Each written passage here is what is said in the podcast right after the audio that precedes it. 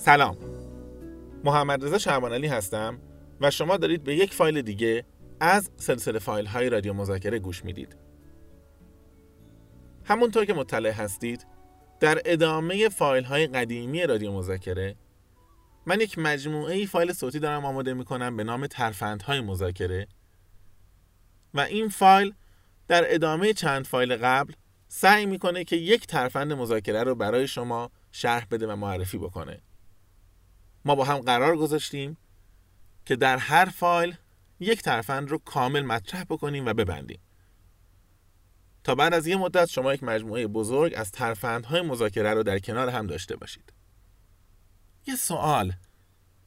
تا حالا شده که نفهمید که بالاخره تکلیفتون با این مدیرتون چیه؟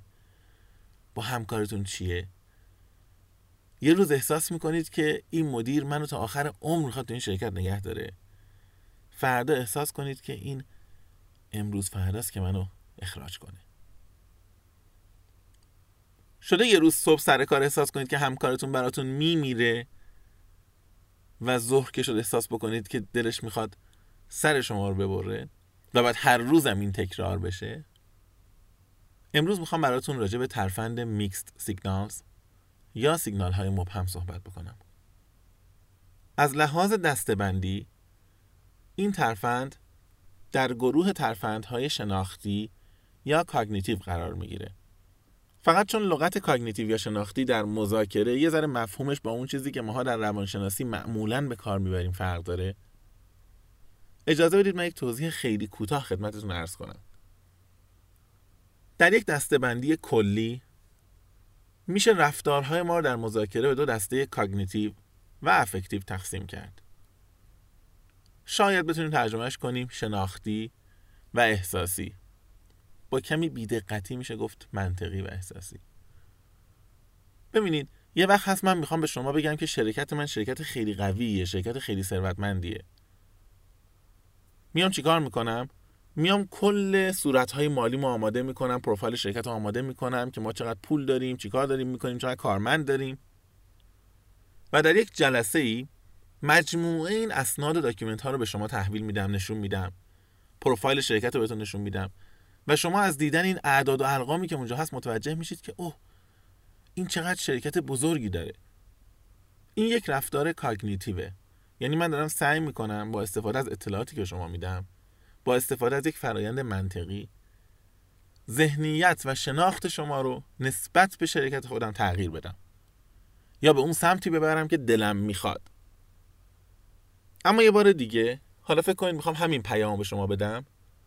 ولی به جای صورتهای مالی به جای این بحث ها شما رو دعوت می‌کنم یک رستوران و جایی که مثلا هر وعده غذاش 300 400 هزار تومنه. وقتی هم باهاتون دارم حرف می‌زنم برمیگردم میگم که آره ما معمولا مهمونی های آخر فصلمون تو شرکت اینجا می‌گیریم. بچه ها دوست دارن همیشه آخر بهار تابستون هر کوارتری که تموم میشه اینجا حتما دور هم جمع شیم.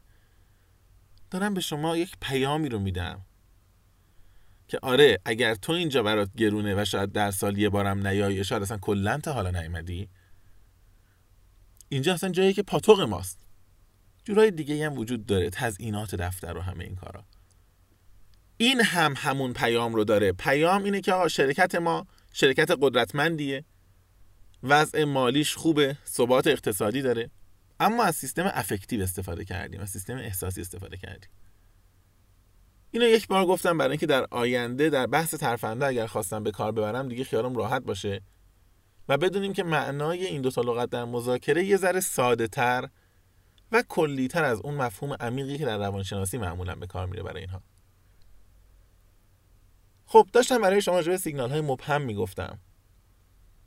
بذارید براتون دو تا مثال بزنم که قشنگ موضوع جا بیفته. و بعد با همدیگه در ادامه راجع به کارکردهای این ترفند و راجع به مواجهه باهاش با همدیگه صحبت بکنیم. امروز صبح رفتی شرکت و می‌بینی که یه جلسه خیلی مهم داره برگزار میشه راجع به چه حوزه ای راجع به بازاریابی. شما کارت چیه بازاریابی؟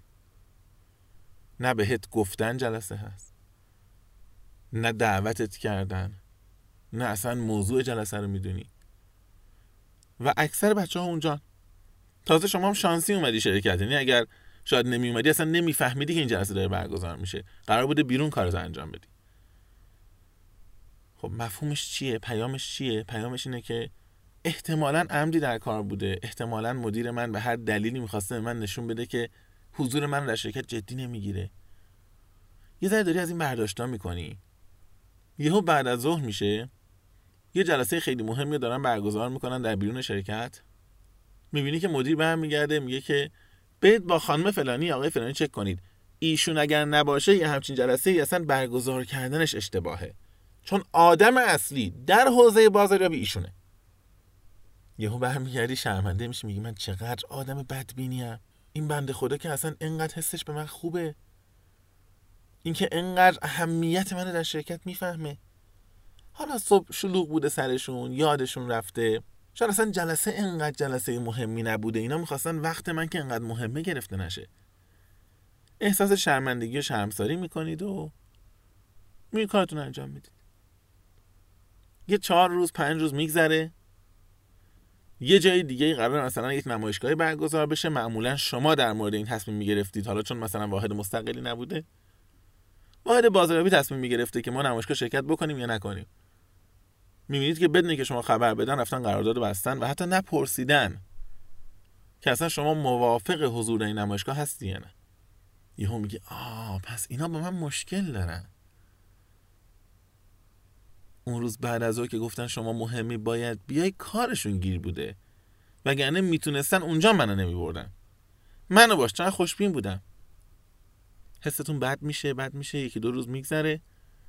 مراسم مثلا سالیانه شرکت برگزار میشه مدیر میاد حرف می‌زنه و برمیگرده شما رو صدا می‌کنه میگه من می‌خوام از یه نفر تشکر بکنم. آدمی که هر چی ما امروز در بازاریابی این شرکت داریم به خاطر ایشونه. به خاطر فداکاریاشه به خاطر تخصصشه. به خاطر اینه که منافع شرکت رو همه جا به منافع خودش ترجیح داده. ما یه تقدیرنامه برای ایشون گرفتیم. دوباره فکر می‌کنیم که ایداد بیداد چرا آدم اینقدر بد بینه این حیوانکی رو نگاه کن. چرا من انقدر سریع قضاوت می‌کنم؟ اگرم یکی دو جا حالا حواسشون به من نبوده لابد دلیلی داشته لابد اهمیتی نداشته. حالا من دارم یه ذره این قصه رو برای شما بزرگ نمایش رو تعریف می‌کنم ولی فکر کنم ماجرا رو گرفتید. ماجرا اینه که به من هی سیگنال مثبت میدن منفی میدن. مثبت میدن منفی میدن. دو تا مثبت دو تا منفی. یه مثبت یه منفی. دو تا مثبت یه منفی. و یک جوری اینا در هم شده که نهایتا من نمی‌تونم بفهمم الان یک جایگاه خیلی مهم تو این شرکت دارم یا الان هیچ جایگاهی تو این شرکت ندارم. تو روابط عاطفی هم همینه ها. از همین جنسه. دو تا دوست نگاه می‌کنی با هم دیگه. رفتارشون رو نگاه می‌کنی می‌بینی که پنج روزه این با اون اصلا حرف نزده خبری نیست نه مسیجی نه زنگی نه هیچی. قبلا عادتشون این بوده که مثلا هر روز به هم دیگه مسیجی حداقل می‌دادن. باز این دوسته میاد فکر می‌کنه میگه که چی شده چرا این دیگه این کارو نمی‌کنه چرا مسیج نمیده چرا زنگ نمی‌زنه. حسش به من بده به رابطمون بده. شاکیه. بعد یه هم می‌بینی یه روز که میری خونه دوست زنگ می‌زنه میگه وقت داری بیام پیشت؟ میگی آره. میاد پیش شما می‌بینی یه هدیه خیلی خاص. زحمت کشیده درست کرده وقت گذاشته. برای شما آورده. نه از این کتاب ها یا هر چیز دیگه ای که میرن یه عطری اتکلونی کتابی می‌خرن همینطوری میارن با آدم میدن برچسب قیمت چند پشتش نمی‌کنن. چیزی که خاص منه. نشسته برام وقت گذاشته درست کرده. مثلا گشته عکسای پنج سال قبلمون رو همه رو کنار هم گذاشته شیک تمیز چاپ کرده آورده. اون احساس شرمساری که تو شرکته گفتم اینجا میجاد میشه میگه نگاه کن. این چند روز که این نبوده گیر این بوده. ای داده بیداد. چرا من آخه اصلا اینطوری قضاوت کردم؟ من چقدر شرمسار دارم میشم از این قضاوت های زود هنگام غلطم. دوباره چند روز میگذره خبری نیست. دوباره یه جای خبری هست. یه مدت ببینی هر روز صبح اسمس میده سلام صبح بخیر امیدوارم روز خوبی داشته باشی. شب اسمس میده که سلام شب بخیر امیدوارم خوب بخوابی. یه مدت دیگه برمیگردی بهش مسیج میدی که سلام کار واجب دارم. می‌تونی به من زنگ بزنی؟ مسیج میگه خیلی درگیرم. حالا نمیشه بعدا زنگ بزنم. و بعدم تا چهار روز دیگه نه زنگ می‌زنه نه مسیج میده. ما اینجور برخوردها رو به شکلهای مختلف می‌بینیم. ما در سیاست می‌بینیم در روابط سازمانی می‌بینیم در روابط خانوادگی می‌بینیم در روابط عاطفی می‌بینیم که سیگنال ها هی مثبت و منفی میشن. در حدی مثبت و منفی میشن که طرف مقابل نمی‌تونه یک برآورد درستی داشته باشه که الان وضعیت رابطه ما چطوره؟ حتی سوپرمارکت هم ممکن این کارو با من بکنه ها. من ویزیتورم. دو هفته سه هفته میرم سرم داد و هوار می‌کنه که نمی‌خوام فعلا هیچی نمی‌خوام. همینام که مونده اصلا گیریم. یه بار میرم یهو یک سفارش خیلی بزرگ می‌زنه. دوباره یه مدت نمی‌ذاره. و من آخرش نمی‌دونم که این سوپرمارکت جز مشتریان کلیدی ارزشمند منه یا نه اصلا با ما و با محصول ما و برند ما مشکل داره. این صورت مسئله سیگنال های مبهمه. فکر می‌کنم دوستان دیگه الان به خاطر شبکه های اجتماعی و ابزارهایی که هست این ترفند رو با گستردگی بیشتری هم و با مصداق‌های بیشتری هم تجربه می‌کنن. یه مدت هر روز طرف تو صفحه اینستاگرام منه هر روز صفحه فیسبوک منه هر روز داره این ور اون ور کامنت می‌ذاره هر روز لایک می‌زنه هر روز من follow می‌کنه. یه مدت دیگه با من به عنوان یک مرده در فضای مجازی برخورد می‌کنه. و هر زمان میام که به نتیجه برسم که این آدم دوست منه یا دیگه دوست من نیست پیام متفاوتی رو دریافت می‌کنم. و باز احساس می‌کنم که قضاوتم غلط بوده. خب فکر کنم متوجه شدیم که چرا من اول بحث گفتم که این ترفند در گروه ترفندهای کاگنیتیوه. به خاطر اینکه نه قسمت احساسی مغز من که سیستم تحلیلی و منطقی مغز من رو داره تحت فشار می‌ذاره. جوری به من اطلاعات مبهم میده جوری سیگنال های مبهم میده که مغز من هر وقت میاد جمعبندی کنه و به نتیجه برسه که الان وضعیت رابطه چطوره؟ گیج میشه. و میگه فعلا نمی‌تونم نتیجه قطعی بگیرم. بذار زمان بگذره. بذار اطلاعات و شواهد بیشتری رو جمع آوری بکنم. بعد برمیگردم جمع می‌کنم که واقعا وضع این رابطه چطوره. خب یه سوال. ما الان اسم این ترفند رو یاد گرفتیم که بهش میگن میکست سیگنالز یا سیگنال های مبهم. یاد گرفتیم که در دستبندی ها به عنوان یک ترفند شناختی طبقه بندی میشه. و مثال ها و مستاق هاش هم من سه چهار مورد به تفصیل براتون گفتم. مطمئنم که شما هم مثال های خیلی بیشتری از این جور برخوردها در ذهن دارید. چرا شرکت ها از این جنس ترفند در رابطه هاشون استفاده می‌کنن؟ من یه کاربرد براش می‌شناسم که سالهاست دارم می‌بینم. نمیگم تنها کاربرده ولی مهمترین کاربردی که من دیدم. حدسم اینه که شماها که الان دارید این فایل گوش می‌دید احتمالا مثال های دیگه و کاربردهای دیگه این ازش دارید. ولی اجازه بدید من این موردی که خودم زیاد دیدم و بگم. سیگنال های مبهم رو عموما احساس کردم که برای ایجاد تعلیق در یک رابطه استفاده می‌کنن.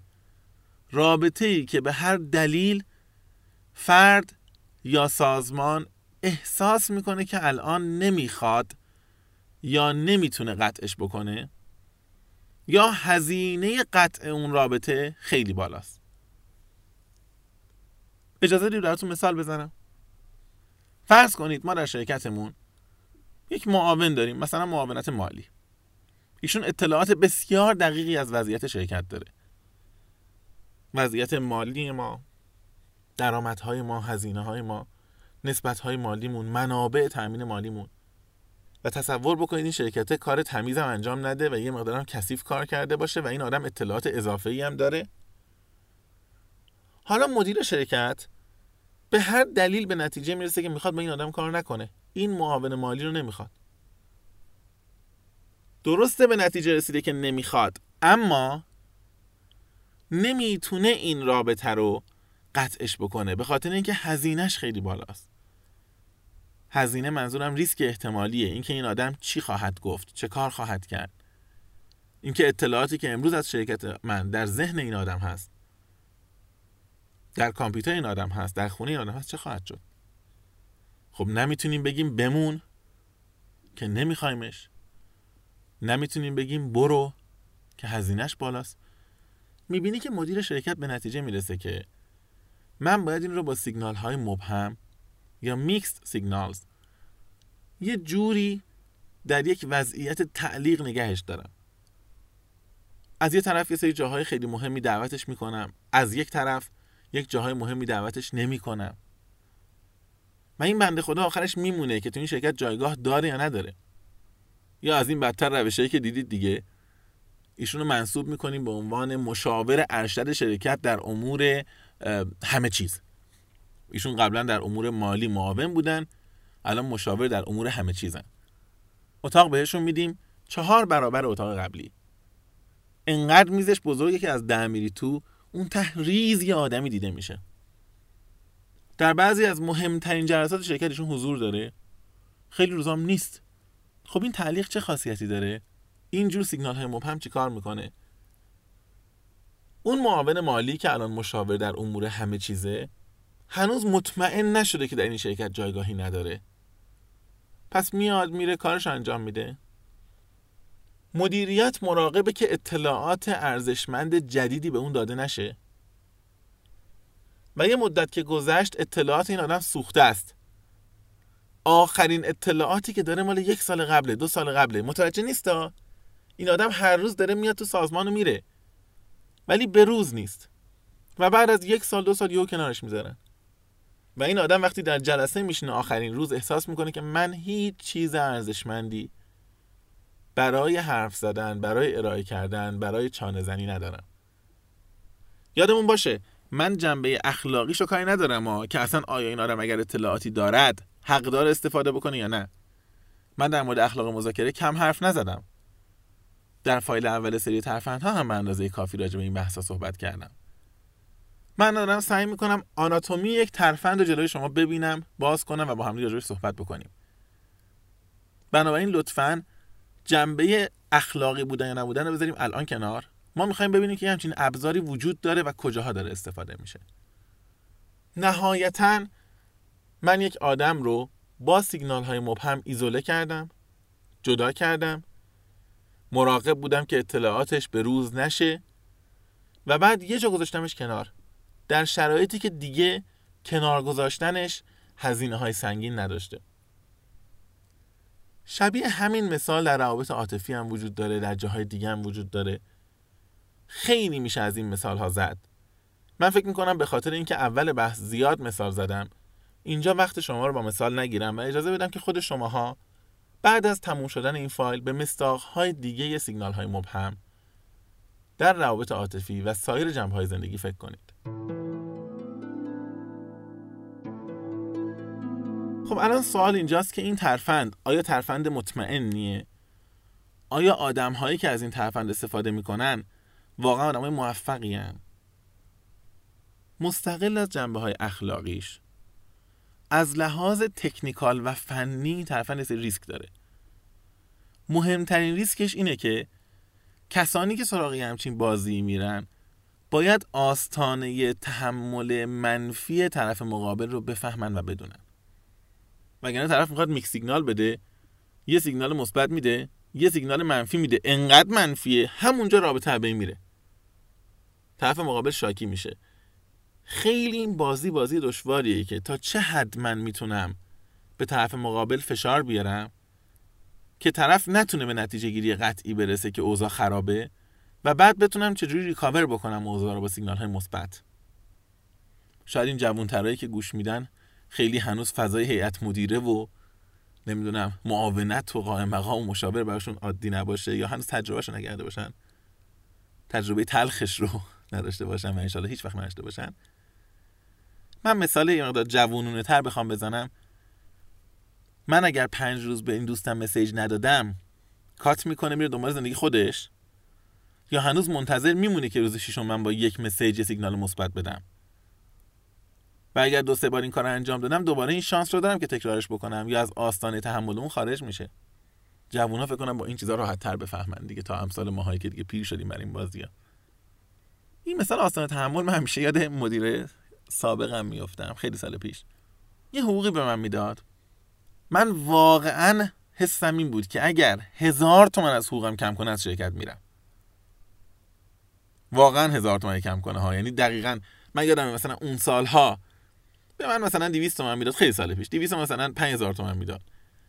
اگر 204 هزار تومن می‌داد من می‌رفتم. یعنی احساس می‌کردم در آستانه نارضایتی من.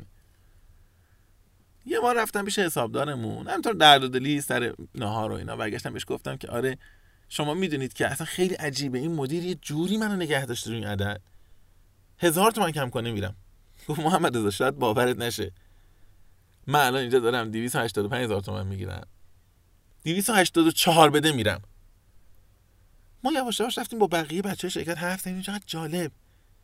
این مدیر ما حالا هر ایرادی بهش وارده. یه مهارت عجیب داره. می‌تونه یک عددی رو تشخیص بده. نه یک ریال بیشتر بده که فشار بیاد. نه یک ریال کمتر بده که ماها شاکی بشیم و بریم. من همیشه هر وقت میگم که تشخیص آستانه تحمل یاد اون مدیره میافتم. آدم هایی می‌تونن بازی میکس سیگنال انجام بدن که عین اون مدیر عجیب من اینو بلد باشن. در غیر این صورت این بازی می‌تونه یک بازی شکست خورده باشه. من حدسم اینه که اکثر دوستایی که الان دارن حرفای منو میشنون بیشتر از اینکه به اجرای چنین ترفندی فکر کنن احتمالا گرفتار چنین بازی هایی یعنی دیگران براشون یه همچین کارهایی من انجام دادن. چون بالاخره در محیط سازمان یه مدیری داریم با 10 تا کارمند با 20 تا کارمند با 100 تا کارمند و شانس اینکه این کارمنده اینا رو تجربه کنن بیشتر از اینه که مدیر تجربه بکنه. چه باید بکنیم؟ اگر روبروی ما سراغ این بازی رفت چه باید بکنیم؟ اگه تو رابطه عاطفی به این نقطه رسیدیم چه باید بکنیم؟ اگه تو تعامل بین دو تا شرکت به این نقطه رسیدیم چه باید بکنیم؟ من نمی‌تونم برای شما راهکار دقیقی بدم. فکر کنم دلیلش هم مشخصه. چون این یک بازی دو طرف است و من نمی‌دونم که طرف مقابل شما چجوری بازی می‌کنه یا چقدر خوب بازی می‌کنه یا با چه هدفی بازی می‌کنه. بنابراین من فقط یه چند تا توصیه دارم. که خواهشم اینه که اینها رعایت بکنید. نه به خاطر اینکه صد درصد درستن. به خاطر اینکه آسیب احتمالی که به شما می‌زنه کاهش پیدا می‌کنه. ببینید هر وقت که من دارم سیگنال های متناوب مثبت منفی مثبت منفی مثبت منفی می‌گیرم یه مفهوم وجود داره. مفهوم اینه که این رابطه احتمالا برای طرف مقابل من دیگه رابطه ارزشمندی نیست. اما به هر دلیلی که من یا می‌دانم یا نمی‌دانم قطع این رابطه برای طرف مقابل گران قیمت و پرهزینه است. هزینه منظورم فقط مادی نیست. مجموع هزینهشو میگم. پس اولین نکته اینه که من بپذیرم حداقل در شرایط موجود این رابطه به نظر میاد آینده قطعی ندارد. یعنی مدیر من بلند مدت به من نگاه نمی‌کنه. دوست من بلند مدت نگاه نمی‌کنه. شرکت کارفرما یا پیمانکار بلند مدت به من نگاه نمی‌کنه. کارفرما تو دو مناقصه دعوتم می‌کنه. هزار جرم تحویلم می‌گیره. تو چهار تا مناقصه اصلا خبردار نمیشم. یا به شکلهای مختلف کنار گذاشته میشم. این معناش اینه که در بلند مدت من پیمانکار این کارفرما نخواهم بود احتمالا. یا لاقل بهتر روش حساب نکنم. چه باید بکنم؟ در دل خودم بپذیرم و بدانم که واقعیت این شرایط واقعیت این رابطه اون سیگنال منفی است. اگر من امروز دعوت نشدم به یک جلسه معناش اینه که قرار نیست ظاهرا دیگه دعوت بشم. یا حداقل میل باطنی مدیر من به دعوت نکردن منه.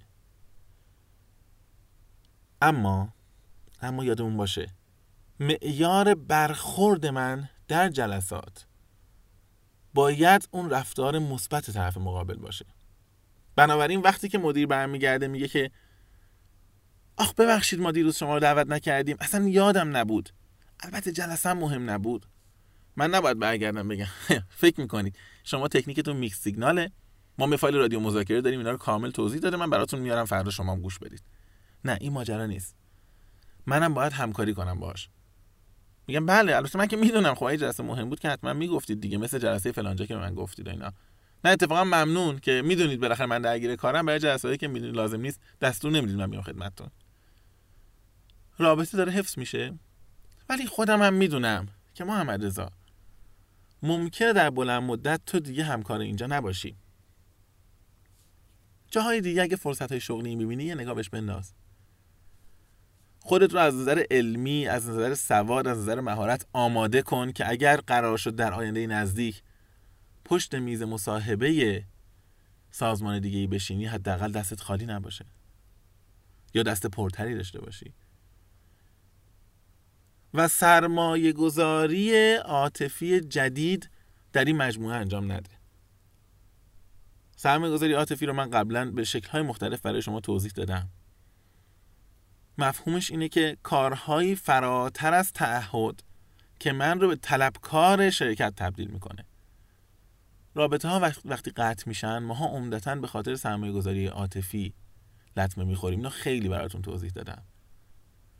اگر من کار کردم و حقوق گرفتم به جاش ناراحت نمیشم. من وقتی ناراحت میشم که اضافه گیرم بگم چقدر جالب شما که اینقدر از ما حمایت می‌کنید پس لطفا این کارم برای ما انجام بدید. شما که اینقدر به ما لطف دارید اتفاقا به همین دلیل من اومدم پیشتون. من یه همچین درخواستی داشتم.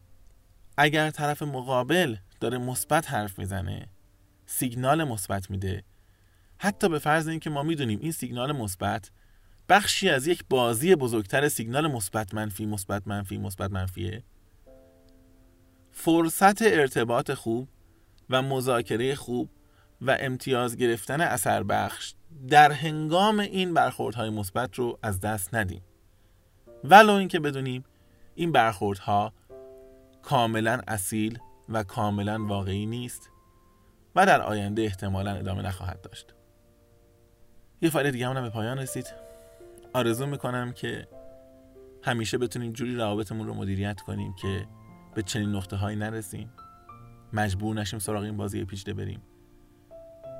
و آرزو بکنم که گرفتار این فضا هم نباشیم و گرفتار دیگرانی که ارتباط سریح و بازی سریح رو کنار می‌ذارن و سراغ بازی های مبهم و پیچیده میرن که قطعا هزینه های پنهان و فشارهای روانی زیادی رو برای خودشون و برای اطرافیانشون ایجاد می‌کنه. خسته نباشید و خدا نگهدار.